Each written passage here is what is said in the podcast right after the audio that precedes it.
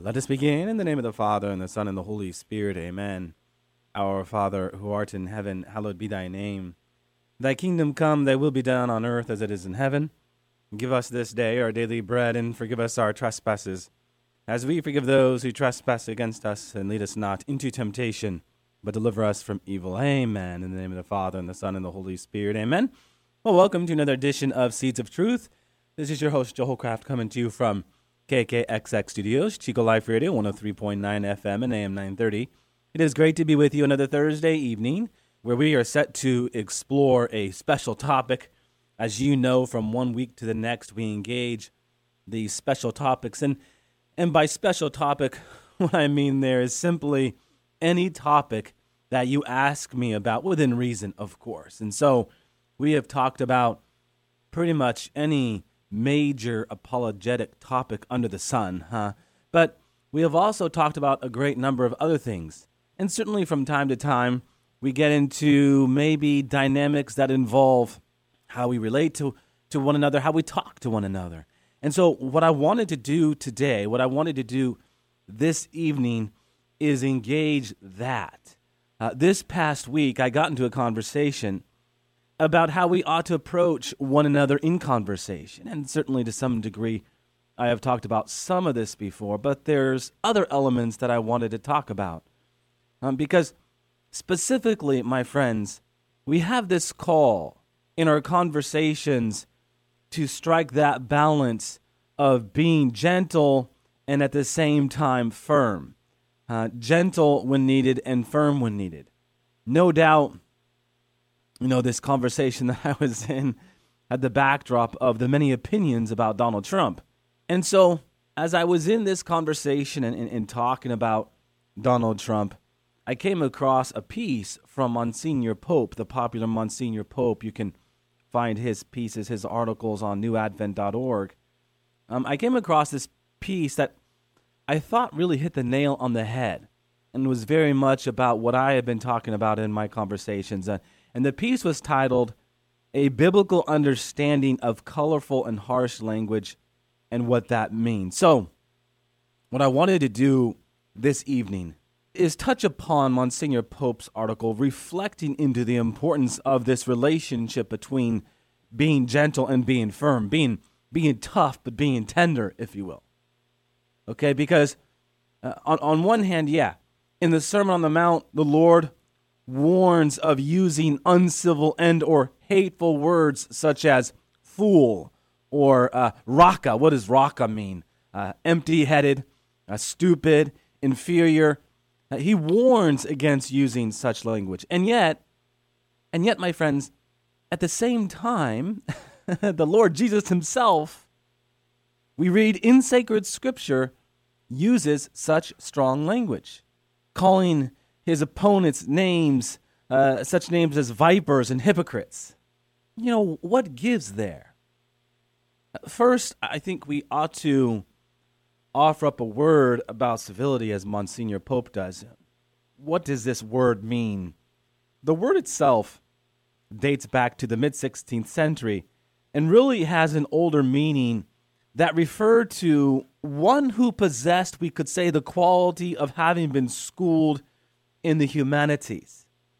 Uh, so, in academic settings, debate, at least historically speaking, was governed by a tendency to be nuanced, uh, careful, cautious, formal, and, and certainly, as I've talked before, trained in how to speak, rhetoric. Its rules often included referring to one's opponents with honorary titles. Imagine that.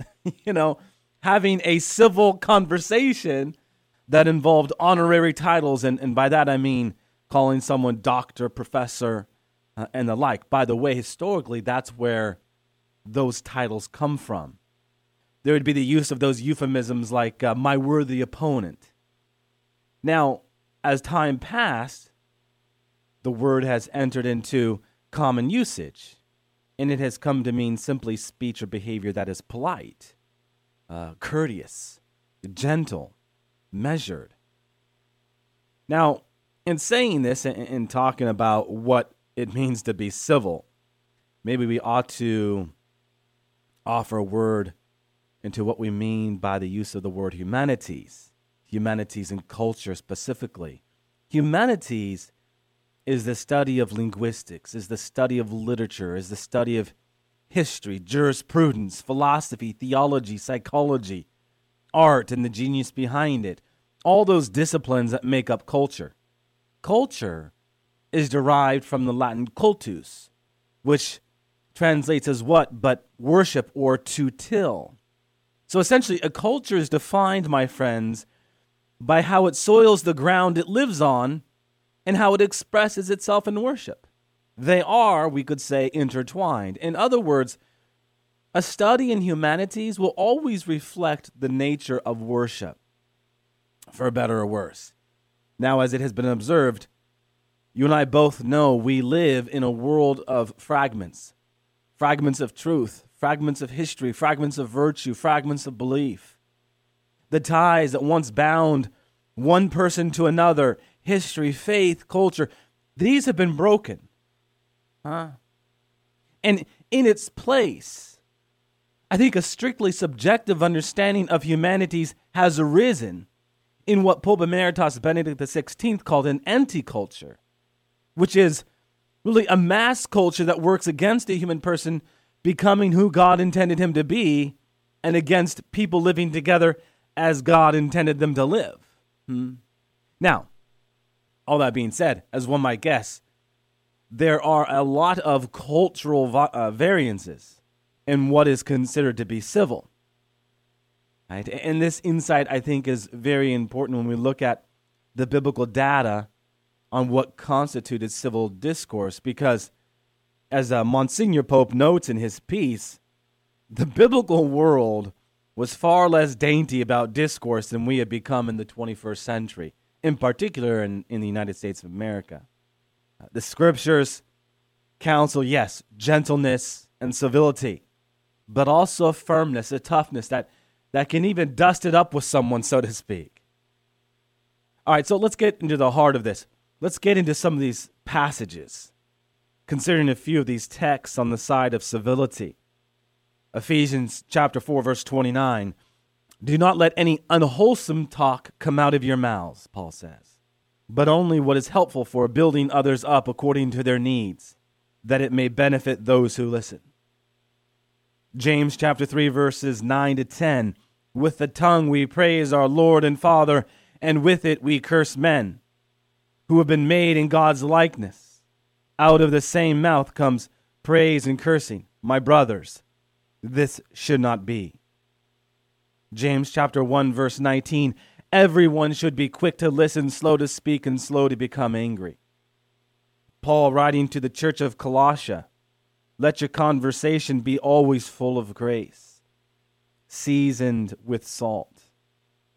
Certainly, when you read Paul and you read James, these verses, these words are but an echo of what Jesus is talking about in the Gospel of Matthew when he says, Do not call anyone a fool or raca, right? Empty headed, inferior, stupid. Certainly, all of these texts that I'm engaging are texts that counsel a measured, charitable, and really edifying discourse. We have talked a great deal about 1 Peter 3:15. Give reasons for the hope that is inside of you, but do so in what are those virtues? Gentleness and reverence. Yeah, Peter is echoing James and, and Paul as well as Jesus himself. Why? Because the virtues that these great evangelists talk about and what lies at the heart of the Sermon on the Mount is that these are the virtues that help build the bridge by which truth itself shall pass. Now, there are also strong contrasts to this instruction evident in the Bible. And a lot of it comes from the most unlikely source, Jesus himself. How about Matthew 12, verse 34? You brood of vipers. How can you who are evil say anything good. How about Matthew 23? Woe to you, teachers of the law and Pharisees, you hypocrites! You shut the kingdom of heaven in men's faces. You yourselves do not enter, nor will you let those enter who are trying to. Woe to you, teachers, teachers of the law and Pharisees, you hypocrites! You travel over land and sea to win a single convert. And when he becomes one, you make him twice as much a son of hell as you are. Woe to you, blind guides! What does he call them? But snakes, you snakes, you brood of vipers. How will you escape being condemned to hell? I mean, listen to what Jesus is saying there. John echoes this in chapter 8, verses 42 to 47. If God were your father, he says, you would love me, for I came from God and now I'm here. I have not come on my own, but he sent me. You belong to your father, the devil, and you want to carry out your father's desire. He who belongs to God hears what God says. The reason you do not hear is that you do not belong to God. I mean, these are some really strong words from Jesus himself. In Mark chapter 9, verse 19, O faithless generation, Jesus says, How long am I to be with you? How long must I tolerate you? Wow. Did Jesus just say, How long must I tolerate you? That comes off as incredibly intolerant, does it not? Paul has some strong words. O senseless Galatians, chapter 3, verse 5, he says, Who hath bewitched you that you should not obey the truth? As for those circumcisers, I wish they would go the whole way and emasculate themselves. Goodness. Peter speaking to dissenters. Bold and arrogant, these men are not afraid to slander celestial beings. These men blaspheme in matters they do not understand. They are like brute beasts, creatures of instinct, born only to be caught and destroyed, and like beasts they too will perish. Of them the proverbs are true a dog returns to its vomit, a soul that is washed goes back to her wallowing in the mud goodness gracious. To our modern ears, yeah, these passages violate today's norms about civil discourse. But the question before us is quite simply this Are they sinful? No, they're God's word to the degree that this anger is just far too often we justify our anger, and yet that anger gets the best of us. Brothers and sisters, we can get into a long theological and ref- uh, philosophical reflection about this, but let me distill this. If your anger that you call just is getting the best of you, and by that I mean having you carry on in these uh, conversations, these mental conversations for minutes upon minutes and hours upon hours, where you find yourself just talking to yourself and you can no longer be present to other. You've closed yourself off. That is not just anger. Something that we have to appreciate here is that just anger always communicates itself for the sake of truth. Right? Jesus is calling these men what he calls them, you brood of vipers. And by doing so, identifies the truth for what it is. Jesus, when he withdraws in the gospel, does not withdraw for the sake of having a, a conversation with himself where he's just going off on these Pharisees and Sadducees of the Sanhedrin, where if you were to look at him on top of a mountain, he'd be pointing his finger at these uh, Pharisees and Sadducees. No. He is entering into the virtue of recollection. And he's having that interior conversation with God, asking God, What is the meaning of this moment? Why is it so? What do you want me to tell these members of the Sanhedrin? And so, what does he do? He goes down into the temple and he tells them what God thinks of them. Why? For the sake of their salvation. This is what lies at the heart of the call to admonish, right? And sometimes, yeah, it's going to come through in a very firm and tough way. But that does not mean it is wrong. This might blow our 21st century mind, but that is the truth. That is what Scripture counsels. I want to suggest to you, my friends, that these sorts of quotes go a long way towards illustrating the cultural dimension of what it means to be civil. And what I believe to be a very important point made by Monsignor Pope is that there is a great deal of variability when people consider civil discourse. Uh, what does he mean? Well, in some cultures, there is a greater tolerance for what we're talking about here, some of this language. For example, in, in New York and Boston, you know, edgy comments and, and passionate interruptive debate are common. But in the upper Midwest, maybe, and other parts of the country, conversation might be found to be more gentle, more reserved. Huh? At the time of Jesus, angry discourse was apparently more normal. For as we see, again, Jesus himself engages in a lot of it, even calling people names like hypocrites, brood of vipers, liars, wicked. Yet the same scriptures that record these facts about Jesus also teach us that he never sinned. And we just have to enter into that dynamic. You know, I have a good friend of mine who says, "Well, Joe, you you always have to listen to the other side of the of the conversation, and that's a very important point." He counseled me that, and it was something I needed to hear about ten years ago for sure, because in the end, uh, once we hear the other side, then we can get inside that conversation and have the conversation needed. Now, as we're talking about Jesus and, and his quote unquote name calling, what we are not saying is that it is okay to call someone who, who you think is, is not living up to this up to standard a snake or a hypocrite. Because Jesus does counsel us otherwise. Right? We do not live then, we do live now. And in our culture, such dialogue is almost never acceptable. I do think there are cultural norms, and Monsignor Pope highlights this, that we have to respect to remain in, in the realm of charity.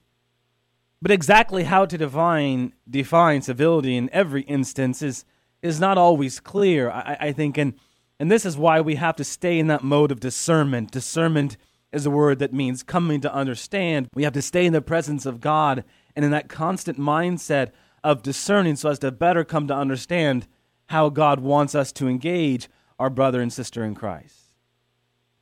We hear that phrase, I know it when I see it. When we enter into that mode of discernment, when we walk in the presence of God, God will reveal to you how you need to handle a situation, whether it be tough or tender, firm or gentle.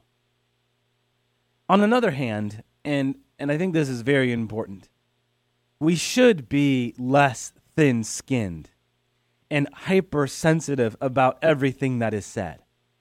And I think this really gets to the heart of the conversation I was having with this particular friend of mine uh, this past week. Right? We should not be so easily outraged at blunt language if that language is speaking some truth. You know, we, we have this tendency to take offense when the intent was never to offend. We presume the mere act of disagreeing is, is somehow arrogant, intentionally hurtful, or even hateful. Why is it that we are so easily provoked and so quick to be offended? That's an important question we have to ask. Because if it's in the name of truth, then, then please yeah, sure, be offended, but if you're going to, make sure that you have the truth. But I would counsel not to be offended because I don't always think that's the case.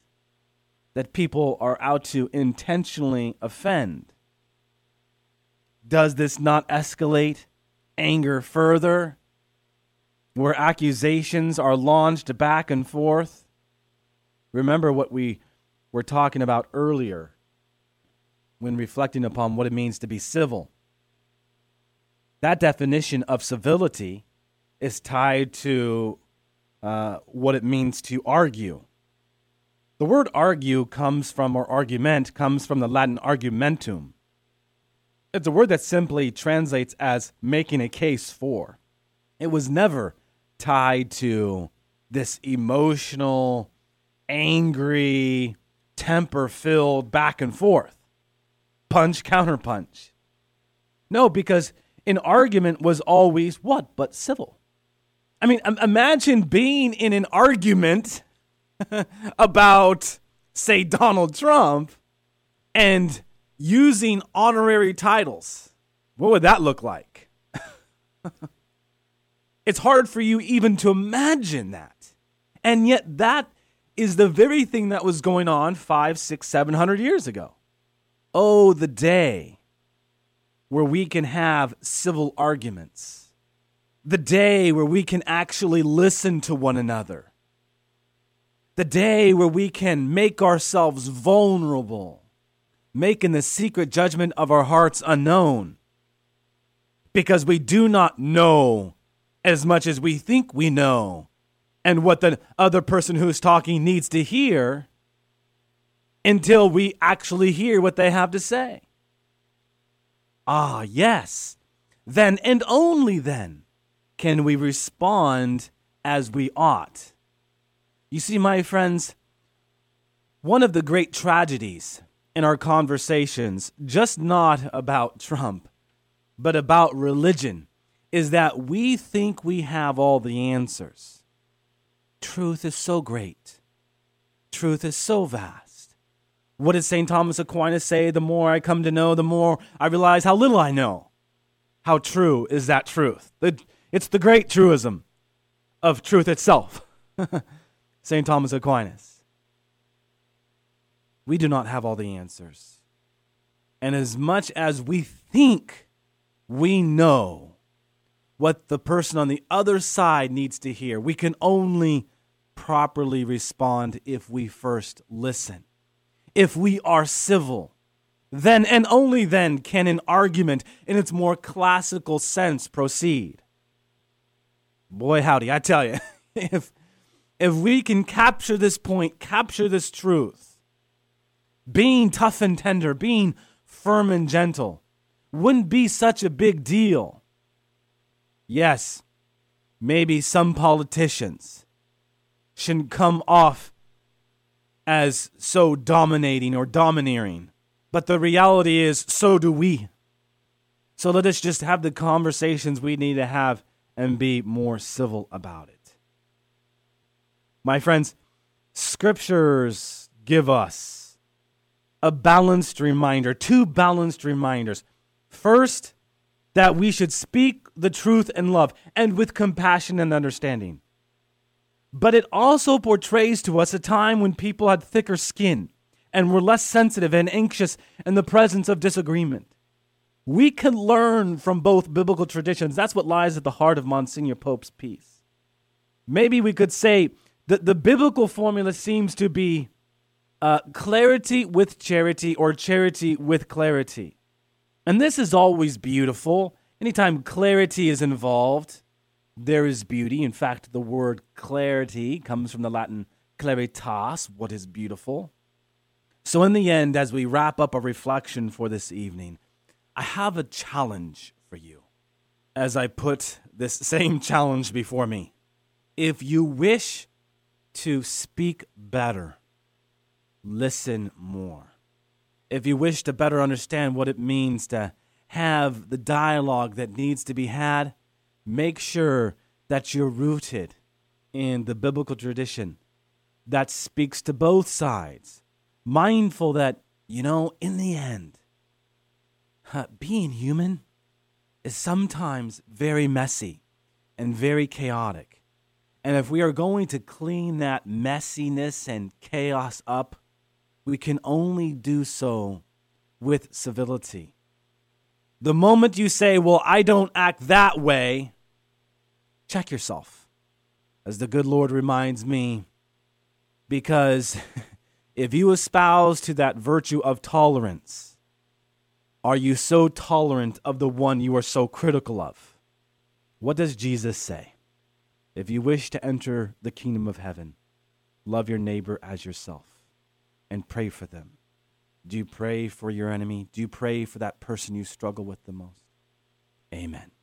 All glory be to the Father, and to the Son, and to the Holy Spirit, as it was in the beginning, is now, and ever shall be, world without end. Amen. And God bless you.